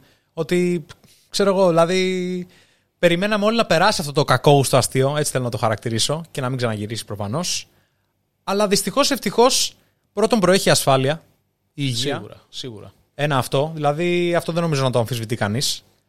Και όσοι το αμφισβητούν, ίσως δεν έχουν κάποιο άτομο στην οικογένειά τους που να χρήζει ιδιαίτερης αντιμετώπισης. Ενώ όταν έχει κάποιο άτομο το οποίο είναι πιο επιρρεπές σε μια ασθένεια, τότε το σκέφτεσαι διπλά το αν θες να ρισκάρεις να κολλήσεις το οτιδήποτε, κάποια αρρώστια και τα σχετικά. Ε, θες Τέλος να- πάντων, βαριά κουβέντα, μην σταθούμε σε αυτό. Συμφωνώ. Α σταθούμε Δεν- στους περιορισμούς που ήταν πολύ άσχημοι. Ελπίζω να μην ξαναέρθουν. Και όσο περνάει από το χέρι μας, κατάλαβε, από το χέρι μας πέρναγε, ας πούμε. Ότι όταν ας πούμε, μας έλεγε παράδειγμα ότι μέχρι 6 ώρα να είστε σπίτια σας, ε, μέχρι τις 6 όμως έβγαινε όλος ο κόσμος ξέρω, και ήταν ένας πάνω στον άλλον. Δηλαδή, ίσως περισσότερο από ό,τι βγαίνανε στην καθημερινότητα. Μπορεί, μπορεί. Εγώ σε αυτό που είπες συμφωνώ και θα συμπληρώσω το εξής, ότι ακόμα και δεν, να μην έχεις κάποιον, δηλαδή να είσαι μόνος στον κόσμο και να λες ότι εγώ δεν παθαίνω τίποτα, θα ρισκάρω. Ε, είμαστε όλοι μέλος αυτή, ε, μέλη σε αυτή την κοινωνία. Ότι και φρόντισε και για μένα που με ξέρεις, το Θοδωρή, ακόμα δηλαδή και ας είμαι και εγώ νέος, γιατί εγώ έχω κάποιον ο οποίος να, να αγαπώ και να νοιάζομαι και να μην θέλω να πάθει Σίγουρα. κάτι. Οπότε αν πηγαίναμε έτσι και το σκεφτόμασταν έτσι και λέγανε Έλα, μωρέ, χέστο τώρα, αφού εγώ δεν παθαίνω τίποτα, ας βγω έξω, ε, θα είχαμε ξεμπερδέψει με αυτό πιο γρήγορα. Δηλαδή, φάνηκε, εγώ κατάλαβα πολύ κόσμο που, είχ, που ήξερα τώρα στην καραντίνα, κατάλαβα κατά πόσο τους ενδιαφέρει και ο διπλανός τους. Εκεί δηλαδή έβγαλα λίγο και ένα, ένα πόρισμα ότι αυτοί είναι λίγο παρτάκιδες. Να σου πω όμως κάτι από την άλλη. Είναι λίγο τοπικό να σκεφτόμαστε σε μια κοινωνία τόσων εκατομμυρίων ότι όλοι θα σκέφτονται ο ένας τον άλλον, ξέρω εγώ. Εδώ όταν η ανθρωπότητα είχε τέσσερα άτομα υπήρξε η προδοσία τέλος πάντων. Ε, Ρε, εσύ, δεν είναι όμως... μη- ε, Εγώ δεν βάζω τα, 4, εκα- τα 11 εκατομμύρια της Ελλάδας. Εγώ θα σου πω το εξής. Εγώ καθημερινά βλέπω, ε, όπως και εσύ, καμιά κατοσταριά άτομα το πολύ. 50 άτομα, 10 άτομα. Ε, αυτούς άμα σκεφτείς και αυτοί με τη σειρά τους, άμα σκεφτούν τους δικούς τους και πάει λέγοντας, έτσι θα γινόταν το πράγμα. Ναι, αλλά αυτό είναι τοπικό. Αυτό προσπαθώ να. Αυτό τουλάχιστον έχω κατα... σε, αυτό το... σε αυτό το αποτέλεσμα, πώς το λένε, πόρισμα, έχω καταλήξει με τον εαυτό μου. Δεν γίνεται, ξέρω εγώ, είναι ουτοπικό. Οκ, σας πήρω, θα προσπαθήσω να δράσω συλλογικά και να σκεφτώ και τον δίπλα μου και τον παραδίπλα μου και να είμαι όσο πιο σωστός γίνεται. Παρ' όλα αυτά δεν έχω την απαίτηση, ξέρω εγώ, και από τον δίπλα μου να σκεφτεί παρομοίως. Είναι ουτοπικό, δεν ξέρω, μου φαίνεται πολύ παραμυθάκι. Όχι, αλλά Θα μπορούσε να, αλλά ξέρω ότι δεν θα γίνει. ας πούμε οι Foo Fighters είχαν αρνηθεί να, να παίξουν σε μια συναυλία κάτι τέτοιο ε, επειδή υπήρχε μια μερίδα ανθρώπων που δεν ήταν εμβολιασμένοι αλλά είχαν μπει ή δεν φοράγανε μάσκα, κάτι είχε συμβεί. Εμένα αυτό μου άρεσε σαν κίνηση. Μπορεί να μην, ακούγονταν, να μην ήταν ωραίο και να χάνανε όλοι εν τέλει, αλλά ξέρεις τι, αυτός είχε τη δύναμη ή να κάνει το show και να ρισκάρουν όλοι και να πάρει τα χρήματα ή να μην κάνει το show και να μην ρισκάρει κανένας. Τώρα δεν ξέρω αν αυτό ήταν marketing, δεν ξέρω τι ήταν, αλλά εμένα μου φάνηκε καλή κίνηση. Ότι, λέει, ότι είπε, ξέρεις τι, δεν το κάνω το show, δεν θέλω να πάρω τα χρήματα γιατί δεν θέλω να ρισκάρω για κανέναν. Σωστή Σε- κίνηση. Σεβαστό. Μεν, εκ του ασφαλού, δε. Θα πω εγώ. Ναι. Ξέρεις πόσα συγκρότηματα υπάρχουν εκεί έξω που βιοπορίζονται και το ένα live, ας πούμε, θα τους δώσει ψωμί; Οι Α. Foo Fighters δεν μπορούν να μην έχουν ανάγκη. Ναι, δεν τους Σωστή νοιάζει. κίνηση. Και σαν marketing μπορεί να τους βγει, δηλαδή να συζητήθηκε πολύ το όνομά τους μέσα από αυτή την κίνηση. Και Αφού- μαγκιά τους ίσως. Αφού μένα μου έκανε εντύπωση. Αλλά δεν χρειάζεται να λέμε για κάποιον που έχει ότι ό,τι κάνει το κάνει εκ του ασφαλούς. Δηλαδή, ναι, μπορεί ρε παιδί μου. να- Δεν το είχε πραγματική ανάγκη ίσως αυτό το live. Κάποιος άλλος μπορεί να το έχει. να μην το. Ε, δεν γίνεται επειδή κάποιος δεν ζορίζεται να λέμε ότι δεν έχει μια καλή πρόθεση. Μπορεί όντως να, μπορεί όντως να μην ζορίζεται, αλλά Σίγουρα η, δεν λέω η αυτό πρόθεση προφανώς του να ότι- είναι καλή. Προφανώς δεν λέω ότι το κάνανε για τα μάτια του κόσμου και για το Θεαθήνε που λέμε. Το κάνανε σίγουρα, ξέρω εγώ. Σίγουρα, δεν- ούτε το σίγουρα το ξέρω. Το κάνανε προφανώς, μάλλον, για να προστατεύσουν ίσως ένα μερίδιο του κοινού και να είναι λίγο πιο safe και ασφαλής και τα σχετικά. Ωστόσο, αυτό όμως έχει και κάποιες συνέπειες και κάποια αντίκτυπα τα οποία είναι όπως είπαμε είτε το marketing, είτε ότι τους είναι και διάφορο ένα live μείον ένα live scene. Δεν θα, ούτε το όνομά τους θα φτιάξουν οι Foo Fighters, ούτε θα βιοποριστούν από αυτό Πρέπει το να ένα live. μαζέψει λεφτά τώρα ο Dave Grohl γιατί έφαγε μήνυση από το παιδί από το Nevermind. Βγήκαν όλοι τώρα Άλλο. στη γύρα να αρπάξουν λεφτά. ε. άλλο, άλλο τρελό κι αυτό. Άλλο τρελό κι αυτό. Θε- ε, ε, Δεν σου κάνει εντύπωση ότι έχουμε φτάσει σε ένα τέτοιο σημείο που είμαστε όλοι offended από κάτι, ρε παιδί μου. Ο τύπος δηλαδή μετά από τόσα χρόνια επιτυχίας στο άλμπουμ, τώρα θυμήθηκε, ας πούμε, Ναι. τώρα που μπορεί να μην έχει λεφτά, ότι Α, κάτσε να βγάλω λεφτά από το τέτοιο. Κάτσε να τους κάνω μια μήνυση που με βγάλανε γυμνό σε ένα εξώφυλλο. Ε, εν τω μεταξύ, αν, αν έπρεπε να, σε κάποιον να κάνει μήνυση, θα ήταν στους γονείς του, όχι στο, στου Έλατε. Αλλά Μάλλον οι γονείς τους συμφωνήσανε για να βγει στο εξώφυλλο, έτσι. και σίγουρα θα τα πήρανε. Δεν, δεν μπαίνει ένα μωρό στο Ορίστε, εξώφυλλο. τότε του αρέσαν τα χρήματα που πήρε. Τώρα ξαφνικά του ξυνήσανε. Ε, Τώρα όπως που το τα πες, έφαγε. Είμαστε σε μια εποχή που ό,τι και να λες, κά, κάποιον θα ενοχλήσει, κάποιος θα σε κοιτάξει στραβά. Ούτε να λες, ούτε να ανασένεις, ούτε να κοιτάς. Έτσι είναι, δυστυχώς ότι έχουμε. Είναι πιστεύω η εποχή λίγο των social media, κατάλαβες. Έχουμε γίνει τόσο exposed, δηλαδή διοχετεύεται ρε παιδί μου το προφίλ μας σε τόσα άλλα προφίλ και σε τόσο κόσμο, που δεν γίνεται ρε φίλε να συναστραφούμε όλοι με όλους, ξέρω εγώ. Οπότε κάποιον θα τον πειράξει. Το καλύτερο το είπε ο Mike Tyson. Που λέει, «Ε, δεν μου αρέσει αυτή η εποχή με τα social media και με αυτά, γιατί πλέον ο καθένας μπορεί να λέει ό,τι θέλει, χωρίς να φοβάται ότι θα φάει μπουνιά στη μούρη. το, λέω, το λέω Mike Tyson που δεν φοβάται να μην φάει μπουνιά στη μούρη. Γιατί μπορείς να λες ό,τι θες για όποιον θες με, τε- με μια, τε- από μια τεράστια απόσταση και να λες ό,τι κοτσάνα σου κατεβαίνει στο μυαλό. Φίλες, ε, συμφωνώ. σω είναι κακό, ξέρω εγώ, αλλά απ' την άλλη, εγώ θα πω ότι αντίστοιχα ξεμπροστιάζεσαι, ρε φίλε. Δεν παίρνεις και το τίμημα των ε, πράξεών σου και των όσων έχεις πει τέλος πάντων δημόσια. Δεν είναι κατά κάποιο τρόπο, με- δεν εκτίθεσαι δημόσια. Που σημαίνει ότι πρέπει και εσύ να προσέξει τι λες και τι κάνεις. Ω, καλά είσαι. Και πόσο μάλλον όταν είσαι κάποιος καλλιτέχνης ή ποδοσφαιριστής ή αθλητής τέλος πάντων και έχεις και ένα μερίδιο οπαδών κοινού που επηρεάζεις με τις αποφάσεις σου και με τα πιστεύω σου. Πιστεύω λοιπόν ότι πρέπει να προσέχεις και τι λες δημόσια γιατί πρώτον σε βλέπουν πολύ, δεύτερον εκτίθεσαι. Μπορεί να σε κάνουν πέρα πολλοί κόσμοι γιατί ε, κατάλαβες. Έχεις κάποιες απόψεις εσύ και ο κόσμος σε κάνει πέρα επειδή τις είπες δημόσια και βλέπει ότι δεν τις ενστερνίζεται. Άρα αυτό να το κάνουμε στην άκρη. Παράδειγμα. Δηλαδή έχει τα καλά του, έχει και τα αρνητικά του αυτό το, το περιστατικό, το φαινόμενο τέλος πάντων των social media. Λοιπόν, φίλε, σε ευχαριστώ πάρα πολύ για σήμερα. Τα είπαμε πάρα πολύ καλά και ήθελα. Ε, Πιάσαμε Πραγματικά πότε πέρασε η ώρα, έτσι. Μια, ρε, πιάσαμε μια τεράστια κουβέντα. Μιλάμε πάνω από μία ώρα. Δεν το περίμενα. Και Είναι δεν τόσο, είπαμε ε. και πολλά πράγματα. Ήθελα να μάθω πιο πολλά πράγματα για τους Chronosphere, αλλά μπορούμε να τα ξαναπούμε. Ελπίζω να τα ξαναπούμε βασικά, να, να σου απαντήσω ό,τι ερώτημα έχεις, να σου κάνω και εγώ μερικά ερωτήματα την επόμενη φορά. Οκ. Ε, ευχαριστώ και πάλι για την πρόσκληση και για τη φιλοξενία εδώ πέρα. Τιμή μου. Ε, πραγματικά διανύουμε και μια δύσκολη περίοδο. Ένα μεγάλο τούνελ εδώ και 1,5 χρόνο μέσα σε ένα σκοτάδι που δεν ξέρουμε πού θα μας οδηγήσει. Πιστεύω ότι σιγά σιγά βρισκόμαστε προς το τέλος του τούνελ. Ε, Ας κάνουμε λίγο υπομονή. Προέχει υγεία και ασφάλεια και όλα τα άλλα θα έρθουν. Εύχομαι το καλύτερο για σένα και για την πάντα. Το 22 πλέον το καλοκαίρι απελευθερωμένοι να. Θα είναι η χρονιά μας το 22. Ναι, ναι, ναι. Όλα τα λεφτά στα live. Έξω να είμαστε και να τρέχουμε. Μακάρι, μακάρι. Λοιπόν, σε ευχαριστώ πάρα πολύ. Και εγώ. Καλή συνέχεια.